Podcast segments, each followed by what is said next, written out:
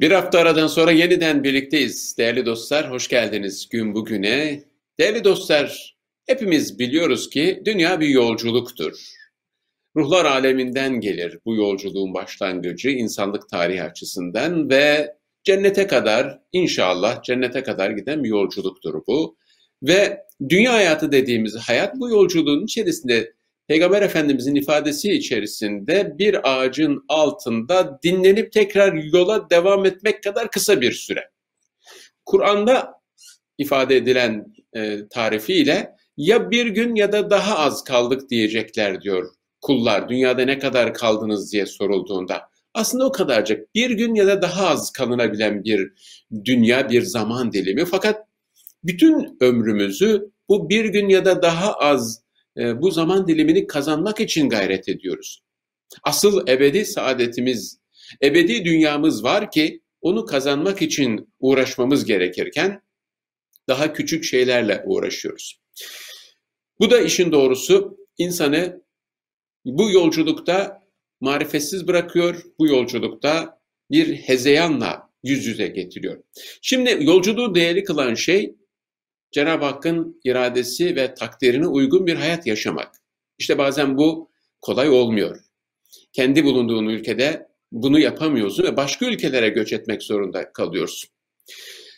Bulunduğun ülkede eğer zulme maruz kalıyorsan Allah'ın mülkü geniş değil mi? Neden göçmüyorsun diyor Cenab-ı Hak Kur'an'da. Ve bu göçe, bu takdire rıza gösterip başka ülkelere giden arkadaşlar, insanlar var. Bu mevsimde de var bu insanlar ve bugün o insanlardan, o arkadaşlardan birini konu kalacağız. Türkiye'de edebiyatla meşguldü, yazıyla meşguldü, kitapla meşguldü, başka işleri de vardı. Göç ettiği yeni coğrafyada, yeni ülkesinde bu işini bu işten vazgeçmedi. Bu işi devam ettirdi ve çok önemli projeleri var. Çok önemli projelerinden birisi bir mektup projesi. Mektup projesini konuşacağız ama öncesinde kendi hayat hikayesinde konuşacağız. Fuat Eren Bey bugün gün bugünün konu olacak. Fuat Bey hoş geldiniz gün bugüne. Hoş bulduk Kemal abi. Nasılsın, iyi misin? Çok şükür iyiyim. Sizi gördüm daha iyi oldu.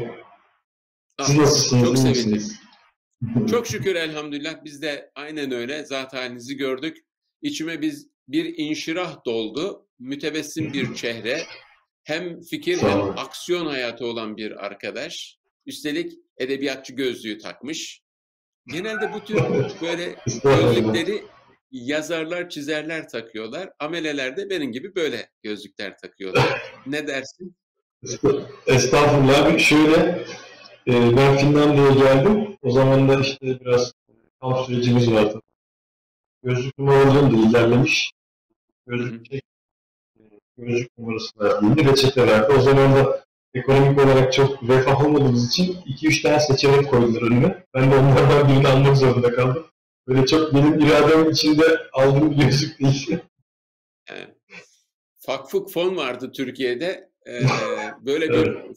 fonun size meyvesi olmuş. Peki Fuat evet. e, Türkiye'de, Türkiye'den başlayalım hayat hikayenize dinlemek istiyoruz. Tamam. Binlerce arkadaşımız var farklı ülkelere göç eden benzer hikayeler var, farklı hikayeler var. Türkiye'de ne işle meşguldünüz? Edebiyatla nasıl iştigal etmeye başladınız? Neler ürettiniz, neler yazdınız? Göçe kadar olan hayatınızdan bazı önemli kesitleri bizimle paylaşın. Tabii, teşekkür ederim fırsat verdiğiniz için. Ee, ilk üniversiteden sonra biraz ticaretle uğraştım. Ondan sonra e, memuriyet hayatına atıldık. Gelir dersi başkanlığında uzman olarak çalıştım yıllarca. Sonra neden olduğunu bilmediğim bir şekilde ihraç oldum. 2017 yılının Ocak ayında. E, ihraç olduktan sonra çeşitli işlerde çalışmaya başladım. İşte inşaatta çalıştık. Hiç bilmediğim işler gerçi bunlar ama e, iş bulamayınca mecburen inşaatta çalıştım. Pazarcılık yaptım. Sonra baktık e, iş bulamayınca e, buralara geldik. Ama tabii bir de dediğiniz, bahsettiğiniz gibi yazarlık boyutu var. 98 yılında ilk yazılı yayınlanmıştı bir dergide. 98 yılından e, günümüze kadar hala daha yazmaya devam ediyorum çeşitli dergilerde.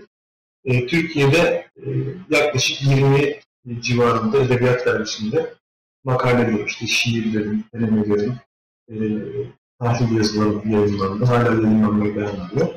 Bir tane e, kitabım var yayınlandı. Şu an baskısı olmadığı için maalesef e, satışı yok ama ileride inşallah tekrar baskısı olduğunda okuyucular da ulaşabilirler. İhraç olduktan sonra e, işte bir, bir yıl kadar Ali Ara Şakran'da bir yeni misafir ettiler. Ee, orada. Nerede misafir tamam. ettiler? Kim misafir etti? Misafirhane ile ilgili biraz bilgi ver. Tamam olur. Ben şaşırıyorum arkadaşlar. Hapse girmiş çıkmış arkadaşların orayı böyle överek anlatmaları, güzel yad etmeleri filan hakikaten şaşkınlık verici bir şey. Misafirhane diyorsun. Yani bu nasıl bir tanımlamadır? Şimdi ben e, girerken üzülmüştüm ama çıkarken daha çok üzüldüm. Çünkü çok iyi dostluklar, arkadaşlıklar edindik orada. E, bir de hep klişe bir laf vardır. Klişe demeyeyim de herkesin dilinde dolaşır işte medrese Yusufiye diye. Oraya gidince gerçekten bunu anlıyoruz. Böyle ben e, iliklerime kadar bunu hissettim ve yaşadım. E, çok güzel bir kütüphanemiz vardı. Hiç okumadığım kadar kitap okuyabildim o bir yıl içerisinde. E, önemli bilgiler edindim. Şimdi bu bilgileri arkadaşlarıma aktarmaya çalışıyorum. Çok güzel dostluklarım oldu, arkadaşlıklarım oldu. Ee, yani gerçekten orası bir okul gibi değerlendirmesini bildiğiniz takdirde. Ben yüzde yüz hakkını verdim diyemem ama hmm, yani misafirhane de demesi belki denmesi birazcık küçük gelebilir insanlara ama. Peki siz, e, siz sızıntı hı. ya da yeni ümit hani e, bugünkü e, yargılayan insanların suç unsuru kabul ettiği, Hı. önceden suç olmayan ama sonradan bir Hı. değişiklikle Hı. suç unsuru kabul edilen dergilerde yazmadınız. Başka başka dünyalarda, edebiyat dergilerinde yazdınız. Evet. Sizi neden tutukladılar? Hı. Hangi gerekçeyle? Halbuki beraber yol yürüdüğünüz arkadaşlar bugün hala mevcut siyasi iktidarın e, paydaşı olarak, yandaşı olarak yol yürümeye devam ediyorlar. Hangi evet. gerekçeyle sizi tutukladılar? Şimdi e, benim gerekçelerimden bir tanesi e, birisi benim hakkında işte e, halı saha maçı yaptık beraber demiş. 2007 yılında mı 2006 yılında mı ne halı saha maçında maç yapmaya çağırmışım. Top oynamaya çağırmışım arkadaşı. Bu e, iddianamede yazıyordu yani. Bayağı büyük suçmuş. Ben halı saha sahibini de götürsün o zaman. Yani, yani tanımıyorum halı sahasını tutuklamışlardı. Aynı şey yani. Evet. Nasıl mantık? Maalesef. Bu mu işte yani? Bütün suçlama bu Halı sahaya beni davet etti. Dolayısıyla bu da iyi adamlardandır. Bunu da tutuklayın. Evet. Yani en başta bu yazıyordu. Sonra bir de işte e, limiti bin lira olan bir kredi kartım vardı. Bankasya kredi kartı. Onu da sonradan e, ilave etmişler. Yani e, bahane e, aramışlar. Bahane bulamayınca da uydurmuşlar yani öyle diyeyim. Genelde genelde değil de herkesin herkesin e, koğuş arkadaşlarımı da biliyorum. E, çevremde de bu durumdan muzdarip olan arkadaşlar var. E, hepsinin iddianamesine baktığımız zaman suç teşkil edecek bir şey yok işte. Gazete almışsın, kredi kartı kullanmışsın, banka hesabı hesabın var. E, işte yok halı sahaya gitmişsin, işte şu okulda okumuşsun. Sanki bunlar devletin izniyle açılmış kurumlar değilmiş gibi e, böyle suç teşkil etmeyen, e, hiç akla mantığa uymayan e, iddialar e, iddianamelerde. Benimkinde, benimkinde de benzer şeyler vardı. Ama bir yıl kadar bir e, şakramda bulunduk. E, çıkarken, girerken de üzülmüştüm, çıkarken de üzüldüm. Değişik bir psikoloji yani. Yani beraber 24 saatimi geçirdiğim, bir yıl boyunca geçirdiğim arkadaşlarım, abilerim, kardeşlerim. Evet. Benim için çok bunlar, çok Bunlar Türkiye'nin Türkiye'nin manevi mimarlarıydı. Bediüzzaman Hazretleri hatırlıyorum bir filmde e, öyle diyor. Kendini götüren askere diyor ki e, kardeşim diyor siz diyor memleketin diyor maddi güvenliğini sağlıyorsunuz. Biz de diyor manevi güvenliğini sağlıyoruz. Aynı yolun yolcusuyuz. Aynı işi yapıyoruz. Dolayısıyla diyor birbirimize hani iyi davranalım. Hapsettikleri insanlar dünya memleketin Türkiye'nin manevi damarlarını ayakta tutan insanlardı ve o damarları kopartmaya çalıştılar. Yani maalesef ve mateessüf. Evet. Ama o damarlar e, kendine yeni yol buldu. İşte siz bugün Finlandiya'dasınız. Bypass evet, buraya gelmek nasıl oldu? Yeniden. Peki göç, göç hikayenizden biraz bahsedin. Zor mu oldu, kolay mı oldu? Alıp bavulu çıktınız mı dışarıya? Yani şimdi e, aslında benim e, yurt dışına çıkma istememin sebebi her geçen gün daha kötüye gidiyor ülke. E, hadi biraz düzelsin, biraz daha umut vardır diye bekliyorsunuz, bekliyorsunuz ama e, beklediğiniz her geçen gün daha da kötüye gidiyor. Yani ben üniversite okudum, e, bir kariyerim vardı, meslek sahibiydim. E, yıllardan beri yazarlık yapıyorum. E, ben her işi yaparım, problem değil ama e, iş bulamıyorsunuz. E, ben hiç, hiçbir işi küçümsemem, hiçbir işi e, küçümsemiyorum ama iş bile bulamıyorsunuz yani. Pazarcılık yaptım, dediğim gibi işte inşaatta çalıştım, e, yapılabilecek işler ama bilmiyorum işler. Alışkın olmadığım için çok da başarılı olamadım. E, sonra rızkımı kazanmam için de göç aklıma geldi. Dedim burada artık tek ekmeğimiz kalmamış herhalde bizim. Başka yerlerde e, yaşamayı deneyebiliriz. Çünkü sadece maddi olarak değil Kemal abi. Yani manevi olarak da insanların bir şeyler yapması gerekiyor. Ona da izin ver, vermiyorlar. E, vermedikleri için de e, maddi manevi aksiyon halinde olmamız için buralara gelmek zorunda kaldık. İyi ki de gelmişiz. Evet, kader kader kimilerini yurt dışına sürükledi, yönlendirdi. Kimilerini hala Türkiye'de tutuyor. Herkes bulunduğu yerde, bulunduğu konumun hakkını verip vermeyeceğini galiba test ediyor kader. Siz Finlandiya'da bu göçün hakkını veriyor musunuz? Şimdi oraya gelelim. Ne yiyorsunuz, ne içiyorsunuz, hani hayatınızı orada nasıl kazanıyorsunuz? Sonra evet. hizmetleri konuşacağız. Mektup projesi ve yazarlık atölyesini Finlandiya'ya nasıl taşıdınız onu konuşacağız. Tabii. Önce Finlandiya'dan bahsedeyim. Çok küçük bir ülke Finlandiya. 5,5 milyon nüfusu var. Yüz ölçümü e, nüfusuna göre büyük olmasına rağmen çok büyük bir küçük bir ülke nüfus olarak. Ekonomisi çok güçlü olduğu için... Birbirini tanıyor mu? 5,5 milyon yani benim yaşadığım şehirde üç aşağı beş yukarı herkes birbirinin aşina yani. Evet. Dost arkadaş olmasa da. Ama şöyle bir yapısı var, sosyal yapısı var Finlandiya'nın. Böyle çok sosyalleşemiyor halk, biraz böyle mesafeli. Bu kültürel bir şey yani, kendi aralarında da öyle. Ee, ama yine de arkadaşlarımız var, e, Finlandiyalı arkadaşlarımız buranın kendi altında. Bunlarla da vakit geçiriyoruz. Şöyle Finlandiya'da e, biraz daha farklı bir sistemleri var. E, devlet burada dilini öğrenmeden, bir meslek edinmeden e, çalışmamızı çok tasvip etmiyor. Yani ilk önce ülkemi Finlandiya'ya alışmamızı istiyor. E, dilini iyice öğrenmemiz gerekiyor. Tavs tavs tavsiye ediyor. Yani kurslar var, okullar var. Okullar bittikten sonra yani dil kursları bittikten sonra da e, meslek edinmemizi istiyor. E, yeni bir meslek edinin burada. istediğiniz bir iş olsun. Ondan sonra çalışın diyor. Bu zaman zarfında da öğrenci olduğumuz için e, ekonomik olarak bize destek oluyorlar bütün arkadaşlarımız. Şu an o şekilde burada. Yani e, buraya iltica eden Türkiye'den 2000, 2000 civarında arkadaş var bildiğim kadarıyla. E, çeşitli sebeplerden dolayı. Sadece benimle aynı sebepten dolayı değil de farklı sebeplerden dolayı gelen arkadaşlar da var. E, şu an e, biz daha yeni geldiğimiz için e, dil kurslarımız bitti. E, yeni bölüm derslerine başlayacağız. Burada e, yeni bir meslek edinme derdindeyiz inşallah. O mesleğimizi bittikten sonra da çalışmaya başlayacağız.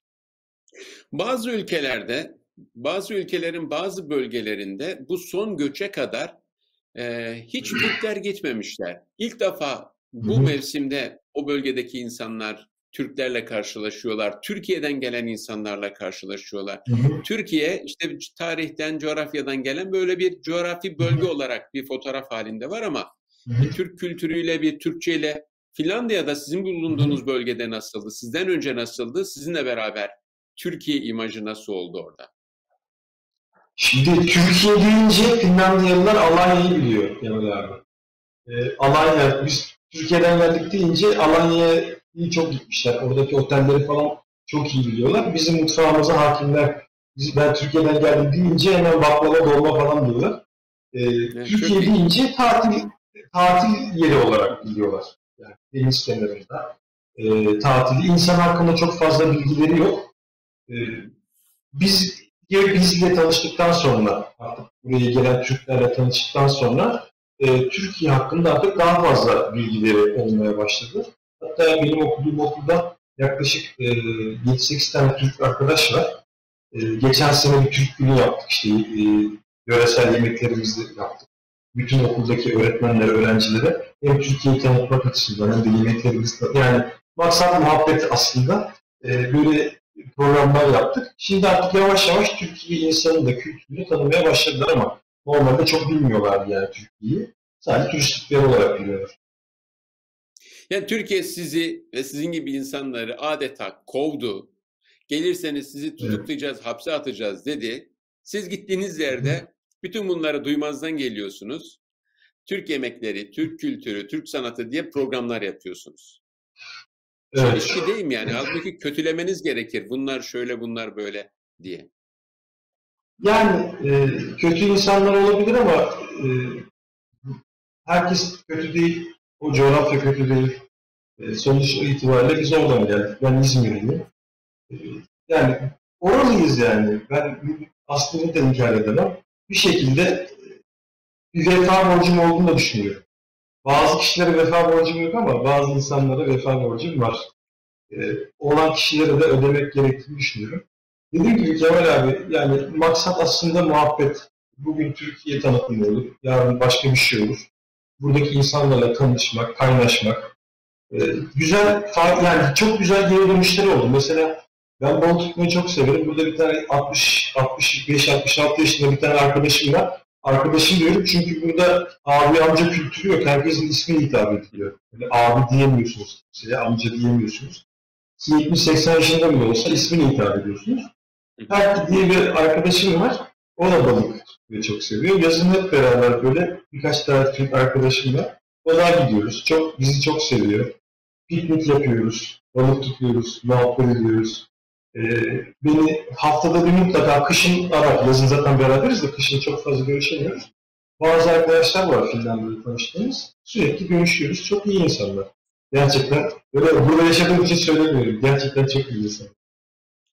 Evet. Bu benim yaşadığım yerde de öyle güzel insan. Yani her yerde şunu fark etti bu evet. görüşte. Hakikaten her ülkede çok güzel insanlar, çok yardımsever insanlar var. Hani inançlarıyla ilgili farklı mülahazalar olabilir. Yani neye inanıyorlarsa tamamen kendi bilecekleri iş. Fakat dünyayı mamur etmek, dünyada birlikte yaşayabilmek ve mutlu yaşayabilmek için planlar, projeler yapan çok güzel insanlar var.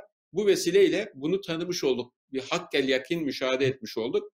Şimdi siz orada e, insanları bir araya getirip e, eline kalem verdiniz ve bu insanlara yazı yazın dediniz. Halbuki yazanlar bugün içeride tutuklular. Siz yeni mahkumiyetler peşinde misiniz? Bu insanlara neden gadre, gadre ediyorsunuz? Kardeşim atölye matölye kuruyorsunuz. Yok mu başka işiniz gücünüz evet. sizin? Abi yazarlık deli işi biliyorsunuz akıllı işi değil. Yani o yüzden biz akıllanmayız zaten. Onun da farkındayım. ee, e, ne yapalım? Bizim de elimizden bu geliyor. Şimdi başka bir şey eğitimci olsam hadi e, okul, eğitim, kurs, o faaliyetlerde bulunabilirim. Herkesin istidatları e, çerçevesinde bir şeyler yapması gerektiği için biz de böyle bir şey yapmaya karar verdik. Yalnız, yalnız başlamadık. Başlamadım daha doğrusu. Finlandiya'ya benim gibi gelmiş iki arkadaşım var. Çok arkadaşım var da onların içinde iki tanesi de yazarlıkla ilgilenen arkadaşım. Bir tanesi Türkiye'deyken öğretmendi. Ee, aynı zamanda tiyatro ve senaryo e, işleriyle çok uğraşan bir arkadaştı. Türkiye'deyken senaryolar yazmış, tiyatrolar sergilemişler, hem oyunculuk yapmış. O da sanata gönül vermiş bir arkadaş.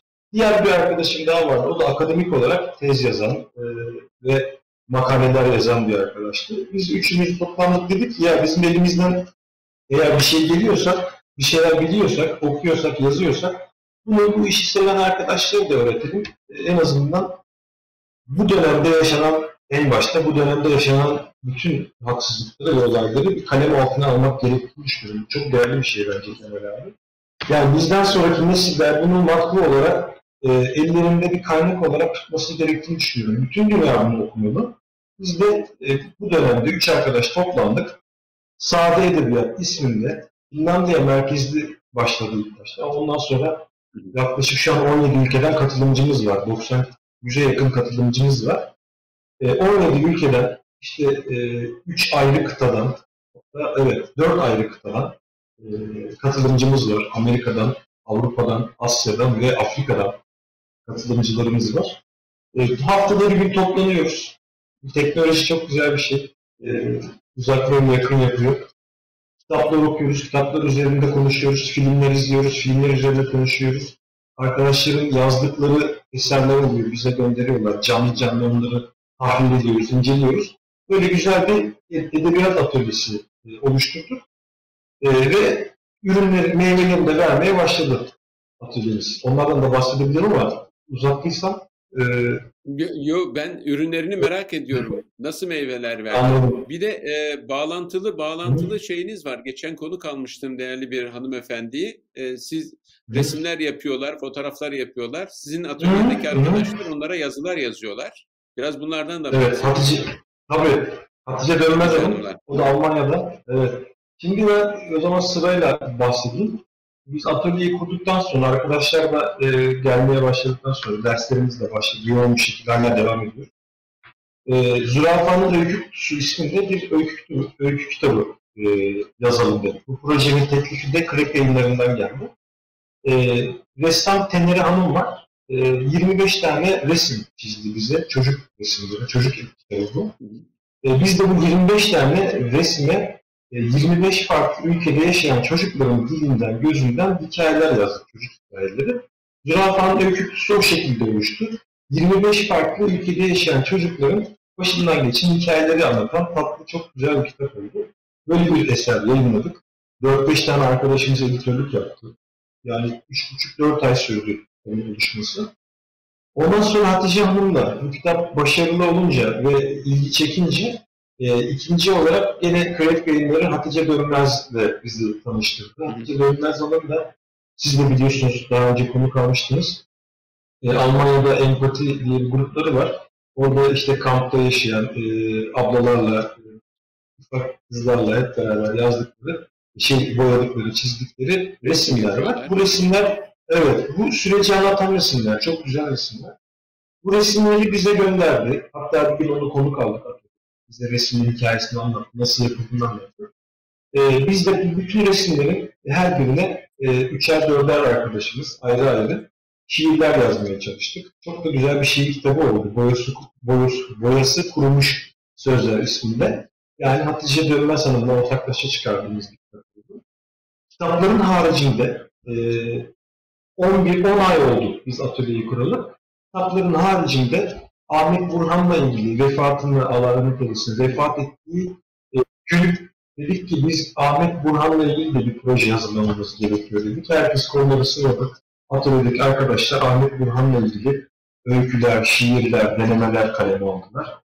Ondan sonra e, Beyaz Sandalye başlığı altında bir ödev verdik arkadaşlara. Mustafa Kabakçıoğlu ile ilgili. E, öyküler ve denemeler yazdık. Allah rahmet eylesin. E, ve bu yazmış olduğumuz Beyaz Sandalye projesindeki öyküler, şiirler ve denemeler şu an burada çevriliyor. İlk önce İngilizceye çevirdik, çevirdik bunları. Şimdi Fince'ye çeviriyoruz. Hem dijital ortamda İngilizce, Fince ve Türkçe üç dilde hem de matbu olarak üç dilde bunun e, kitabını basacağız. Şu anda da kitaplaşma aşamasında. Sonra Haluk Savaş hocamızın vefat ettiği zaman da dedik arkadaşlar Haluk Savaş Hoca çok önemli bir insan. Çok güçlü bir insan. E, Allah rahmet eylesin. Haluk Savaş, Haluk Savaş hocamız için de böyle bir proje yaptık. E, ve ondan sonra Haluk Savaş hocamızın vefatından sonra web sitesi hazırlandı. E, web sitesinde bizim arkadaşlarımızın şiirleri, yazıları yayınlandı. Öyle bir desteğimiz oldu. Ve e, şu anda Zamansız Mektuplar Projesi'ne geldik. Asıl şu an e, 21 Mart'a kadar projenin e, süresi var. Ondan bahsedebiliriz. Ama şu an e, ara, Niye yani zamansız mektuplar? Ben, evet bunun üstünde duran Zaman... vaktimizin en e, kıymetli Hı-hı. bölümü burası olsun. Çünkü önemli evet. bir proje ve hala hazırda e, herkesin iştirak edebileceği, Hı-hı. omuz verebileceği, destek verebileceği bir proje. Evet. Benim yapacak hiçbir şeyim yok e, diyen birisi bile bu projeye bir şekilde omuz verebilir. Ama Tabii. iyi güzel öğrenebilirse. Nedir bu zamansız mektuplar? Hemen anlatayım. Şimdi zamansız mektuplar bir kere ismini biz e, oylama yaptık. Bizim çok şeffaf, demo, yani böyle e, hiyerarşisi olmayan bir grubumuz var. Bir karar alacağımız zaman hemen bir arkadaşımızı moder moderatör tayin ediyoruz. E, hemen bir oylama yapıyoruz. O şekilde en çok oyu alan kararı uyguluyoruz. İsim koyma konusunda da öyle oldu. Herkes isim teklifinde bulundu. Ve oylama sonucunda zamansız mektuplar e, ismini koyduk projemize. Zamansız mektuplar şöyle, bizim atölyemizde Kanada'da, pardon Amerika'da doktora e, öğrencisi olan bir arkadaşımız var, Asuman isminde. O dedi ki, bizim e, mağdur olan, işte cezaevinde yatmış ya da yatan arkadaşlarımıza mektup yazsak, göndersek, e, bazılarını gönderebiliriz, bazılarını da işte kitaplaştırabiliriz, böyle bir proje yapalım nasıl olur falan derken atölyede böyle beyin fırtınası yaptık. Dediler ki işte e, tarihte de eskiden e, mazlum olan insanlar vardı, onlara da yazalım. İşte sonra genişlettik, herkese yazalım. Herkesten kasıt haksızlığa uğramış ve zindanda vakit geçirmiş insanlara mektup yazalım diye bir projeye e, başla, başlayalım dedik. Bu bütün dünyaya açık ve bütün herkese, herkes tarafından herkese yazılabilecek bir proje. Örnek isim verebilirim isterseniz. Sokrates'ten Hazreti Yusuf'a, Ahmet Altan'dan Üstad Bediüzzaman'a, Metin Göktepe'den Deniz Gezmiş'e, Pablo Neruda'dan Nazım Hikmet'e, Gandhi'den Mandela'ya, Seyit Rıza'dan ve Ahmet Böken'e, Ali Ünal'dan Müntazer Türkiye'ye, Sabahattin Ali'den aklınıza artık tarih boyunca kim varsa zulüm görmüş, haksız yere zindan görmüş bu insanlara mektup yazma projemiz var. İlla meşhur ve tanıdık birisi olmasına gerek yok. Benim de eşiniz, dostunuz vardır. Onlara da mektup yazabilirsiniz. Bütün dünyaya açık bir proje. Şimdi bunun kriterleri nedir? E, mektup yani e, bizim malum bir e, mektup stilimiz vardır. İşte anne baba nasılsın iyi misin iyi olmanı Cenab-ı Allah'tan dilerim falan böyle. Hani bir, bir e, birbirimize yazdığımız mektup var bir de edebi mektuplar var. Bir, bir kriterleri bir örnekleriniz falan var mı? İnsanların yazması için önlerinde bir model var mı? Tabii ki. Onları e, nasıl edit edeceksiniz? Editörleriniz var mı? Bu işle görevlendirdiğimiz dört tane editör arkadaşımız var. Bu dört editör arkadaşımızdan bir tanesi dışarıdan gelen yani atölyenin dışından bize gelen mektuplarla ilgileniyor. Otomatik olarak bize mail atan e, bütün yazar arkadaşlara, katkı sağlamak isteyen arkadaşlara otomatik bir bilgilendirme mail atıyor. O göndermiş olduğu bilgilendirme mailinde bütün projeyle ilgili detayların hepsi mevcut. Kısaca ben bahsedebilirim isterseniz mektuplarımız 3 sayfaya geçmemek e, üzere yazılması gerekiyor. Şartımız, en büyük şartımız tarihte ya da günümüzde zulüm görmüş, e, cezaevinde, zindanda bulunmuş bir insana yazılması gerekiyor. Diğer bir şartımız e, işte Teams New olan 12 puntoda yazılması gerekiyor. Bunlar teknik bilgiler. Ama en büyük şart şu. 3 sayfayı geçmeyecek, edebi bir metin olarak mektup. Zaten internette e, mektupla ilgili edebi metin, edebi mektup nasıl yazılır diye baktığımda arkadaşlar çok rahat ulaşabilirler. E, o şekilde ama zaten biz şöyle bir şey yapacağız. Yani, kitaplaştırma proje düşüncemiz var bu projenin ilk başlangıcında. Biz gelen mektupları, elimizdeki mektupları kitaplaştırmak istiyoruz. Zamansız mektuplar isimli kitap yazmak, çıkartmak istiyoruz. Tabii bu atıyorum bize 500 tane mektup gelse de biz bunu kitaplaştırırken mecburen içine e, 70-80 tane mektup olabiliriz. Ya da en fazla 100 tane mektup olabiliriz. Editör, editör ekibindeki arkadaşlar da hangi mektupta edebi e, kriterler daha yüksekse e, o mektupları eleyecekler. E, onlar da kitabın içine girecek. O yüzden mektup göndermek isteyen arkadaşların bu konuda titiz olmasını istiyoruz ki kitapta yargılabilsinler. Ama e, diğer kalanlar internet sitesinde yayınlanacaktır. Yani kitap çıkmasa bile. Tabii tabii. İnternet, dijital tabii. ortamda insanların istifadesine sunulacaktır. Çünkü bunlar bir şekilde kaynak olacak bu mektuplar. Bir paragraf, bazen bir cümle bile gelecekteki bir senaristin, bir şairin, bir yazarın, bir edebiyatçının ilgisini çekebilir. Yani siz bir anlamda bir kaynak oluşturuyorsunuz. Yani bu mektuplar bir kitap olacak ama daha sonra yapılacak büyük projeler için de bir metin kaynağı, bir olay kaynağı oluşturuyorsun. Bu yönüyle çok değerli. Teşekkür ederiz. İnternet sitemiz var zaten abi. Orada bütün... Buyurun. E, bu e, yazarlık atölyesine katılan kaç insan var e, ve bunlara bu atölyenin nasıl faydası oluyor, nasıl bir rehabilitasyon oluyor? Mesela Hatice Hanım'la konuştuğumuzda resim yapmanın resim yapanlara çok iyi geldiğini, motivasyonlarını yükseldiğini, e, morallerini artırdığını falan söylüyordu. Yani bu yazma işi de böyle mi? E, tam olarak böyle. Çünkü bu gönül işi, merak işi, insanın ilgisi olması gereken bir konu. Sanat, edebiyat hepsi aynı. E, yani herkesin e, ilgisinde olmadığı bir konu. Bizim grubumuzdaki insanların da hepsi, arkadaşların hepsi okumaya ve yazmaya merakı olan. İşte bu işe tutkusu olan arkadaşlar. Biz e, şöyle geri dönüşler aldım. E, isim vermeyeyim gruptaki arkadaşlardan. Mesela bir arkadaşımız vardı.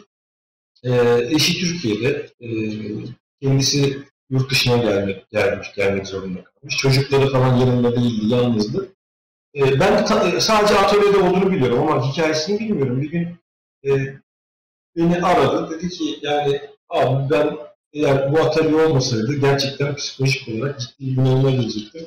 Benim için bir rehabilitasyon oldu bu atölye dedi. Bu beni çok mutlu etti. Tabii herkesin hikayesini bilmiyoruz ama zorluk çeken arkadaşlar, hepsinin ayrı bir hikayesi var. Bu atölyede bir taraftan bu insanlara bir rehabilitasyon e, kaynağı oluyor. Bir taraftan bir rahatlatıyor, kafalarını dağıtıyor. Hem de sevdikleri bir uğraş olduğu için vakitlerini daha değerli kullanmalarına e, fayda sağlıyor. Çok geri dönüşler aldım bu şekilde. E, psikolojik olarak rahatladıklarını söylüyorlar ki belki bu süreçte en çok ihtiyacımız olan konulardan birisi de bu. Evet, aklı selim düşünebilmek için psikolojimizin iyi olması gerekiyor. Öfkemize yenik düşmememiz gerekiyor. Geleceği umutla bakmak gerekiyor. Çoluk çocuk var, onlarla ilgilenmek gerekiyor. Onları geleceğe hazırlamak gerekiyor. Dolayısıyla yaptığınız iş çok değerli. Hatice ablanın yaptığı işte, sizin yaptığınız işte. Ben müzisyen arkadaşlarında bilmiyorum yapıyorlar mı? Varsa onlardan birini de konuk almak isterim. Böyle e, Zoom üzerinden online e, proje programlar üzerinden korolar kurabileceklerini, e, ilahiler, sanat müziği, türküler, şarkılar söyleyebileceklerini yani evlerde duran hani birbirlerine saran Türkçe ifadeyle insanların bu tip sosyal aktivitelerle daha etkin hale getire, e, getirilmesi gerektiğini düşünüyorum. E, keşke müzisyen arkadaşlarımız da bu tip çalışmalar yapabilseler. Edebi, her ülkede var, edebiyatçı arkadaşlar var. KHK'dan atılmış, farklı ülkelere gitmiş. Yazarlık atölyesi bu iş için biçilmiş kaftan. Resim yapma bu iş için ya da dijital e, işte programlar, projeler yapma, çizme. Bu yönüne çok değerli. Sade edebiyatta değerli, işte bu tip projeler üretmekte çok değerli. Teşekkür ederim. Bir şey söylemek istiyorum Kemal abi izninizle. Dinliyorum. Sanat e, özellikle Avrupa tabii sizin yaşadığınız orada da yani. Daha doğrusu gelişmiş medeniyetlerde çok kıymetli. Başımdan geçen bir hadise anlatmak istiyorum. Ee, biz buraya geldik işte arkadaşlar da vardı. Kampta kalıyordu. Kamp sürecimiz vardı. Ee, bize tanışmaya geliyorlar. Belediyenin yetkilileri işte nereden geldiniz, ne yapıyorsunuz, size nasıl yardımcı olabiliriz falan. Ee, ben de e, belediyedeki bir memur e, arkadaşım, arkadaşla tanıştım. E, dedi ki ne iş yapıyordun Türkiye'deyken? Ben yaptım işte e, uzman olduğumu maliyede söyledim. Bir de onun yanında e, yazarlık yaptığımı, şiir kitaplarım olduğunu söyledim. Hemen şey yaptı, dikkat kesildiler. Bir arkadaşım daha çağırdı. Ona şöyle bir teklifte bulun. Dedi ki sen dilini öğren. E, böyle bir eğer öğretmenlik yapabilecek bir, bize bunu aktarabilecek bir kabiliyetin varsa dili öğrendikten sonra sana belediyenin kütüphanesinden bir sınıf ayarlayalım. Bizim çocuklarımıza, gençlerimize, bu işi meraklı arkadaşlara bizim halkımızda bu işi öğretmen çok kıymetli olur. Böyle bir meslek edinebilirsin diye teklifte bulundular. Yani e, sanata çok değer veren bir halk. Finlandiya halkı da öyle. Muhtemelen Avrupa e, gelişmiş ülkelerdeki halklar da bu şekilde. Çok kıymetli burada e, bu sanat işleriyle uğraşmak. Meslek anlamında da çok kıymetli, kariyer anlamında da çok kıymetli. Çok değer veriyorlar. Ülkedeyken çok değer göremezdik. Biz kendi çabalarımızla yapmaya çalıştık. Şey cebimizden verirdik. Bize bir şey gelmezdi. Burada tam tersi çok değerli ve kıymetli işler. E, devlet tarafından da desteklenen e, işler. Onu da söylemek istedim. Evet. Ee, şimdi e, son noktayı tekrar bir duyuru gibi yapalım istersen. 21 Mart'a kadar değil mi? Bu zamansız mektupların yazılması lazım. Nereye gönderecekler? Evet. Dijital dijital ortamda mı gönderecekler yazanlar? Mail atmaları yeterli bize. Mail atmaları yeterli. mail, mail atmanız yeterli. Zamansız .com mu? Zamansız mektup. Mail adresimiz var. Evet. Zamansız mektuplar gmail.com Bu adrese mail atmaları yeterli. Zaten e, web sitemiz var. Web sitemizde ayrıntıları da var e, mektup projemizin. Sade Edebiyat'ın e, sosyal medya siz, hesapları Siz kime var. mektup yazdınız? Yazdınız mı yazmayı düşünüyor musunuz? Ben yazdım abi. Nazlı Hikmet'e yazdım. Peki aklında mı ya da önünde mi mektuptan böyle e, kitap olarak çıkmadan bize bir paragrafını okur musun? Bilgisayarda abi açmam gerekiyor. Bir saniyenizi alayım. E, Türkçe olimpiyatlarında evet. hatırlıyorum Nazım Hikmet'in şiirleri sahneye e, konulmuştu. E, dünyanın dört bir tarafından gelen arkadaşlar e, müzikler eşliğinde güzel o e, eserleri seslendirmişlerdi. Nazım Hikmet de Anadolu'nun bir parçası, e, Mehmet Akif de Anadolu'nun, Necip Fazıl da Anadolu'nun bir parçası. Hani şairlerimiz, yazarlarımız farklı düşüncede, farklı dünyalarda olsalar bile sanatlarına saygı göstermek gerekiyor. Bu insanların, bu toprağın insanları buralardan yetişmişler ve daha da arkadan gelen yeni sürgün verecek genç nesiller var. Onları öldürmemek lazım. Böyle atölyelerle, böyle çalışmalarla o genç neslin sürgün vermesi, ardından meyveye durması gerekiyor. Ben bu yönüyle ekstra bir takdir ediyorum Fuat Bey'i ve Fuat Bey'le beraber çalışan arkadaşları. Buldun mu e, Nazım Hikmet'in şiirini, mektubunu? Hadi bir paragrafını, Me- en vurucu tarafını, hepsini okuma da 3 sayfayı. Tamam, bayağı uzun çünkü de. Oku, paylaşalım. Evet. evet. Şimdi ben Nazım Hikmet'in 1930'lu yıllarda yaşayan bir arkadaşının dilinden yazdım mektubumu. E, mektupta e, aynı zamanda Nazım Hikmet'in eşine de dışarıda yardım eden e, bir dostu olarak yazdım.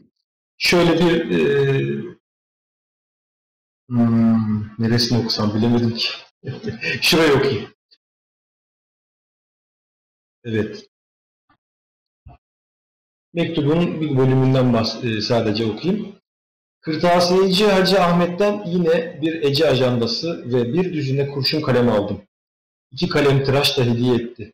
Şair beye selamlarımı ilet. Dualarında olduğunu bilsin dedi.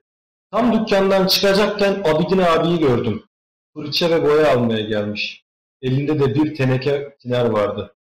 Beni görünce hiçbir şey demeden iki damla yaş akıverdi yanaklarından. Nazım nasıl diyebildi sadece. İyi abi, soranlara selamım var dedim. Onun da selamı var, Nazım abi. Ayrıca Orhan abiye de selam söyledi.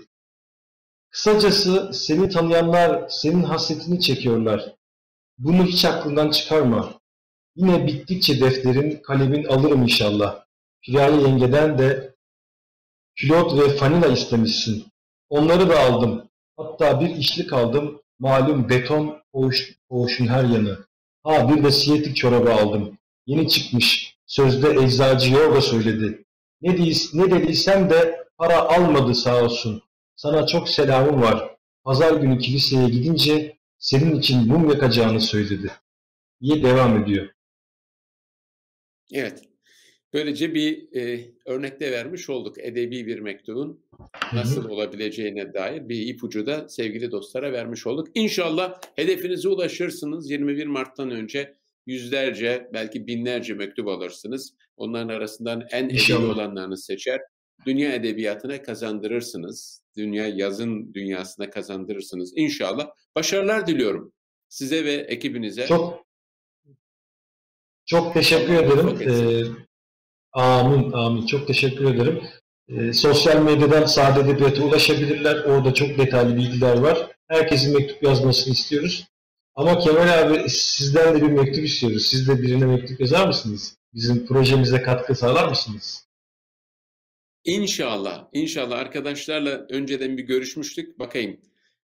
Kalemim ama, hani o kadar inşallah. güçlü değildir ama benim dilimde yani Hı. daha çok e, beyanım. Ee, ama denerim şansımı. Beğenirseniz siz de yayınlarsınız. Beğenmezseniz bana iade edersiniz. 21 Mart 12 e, saat gündüz Son. 12 saat gecenin olduğu bir gün. Bir eşitlik günü. Özel bir şey var mı bunun?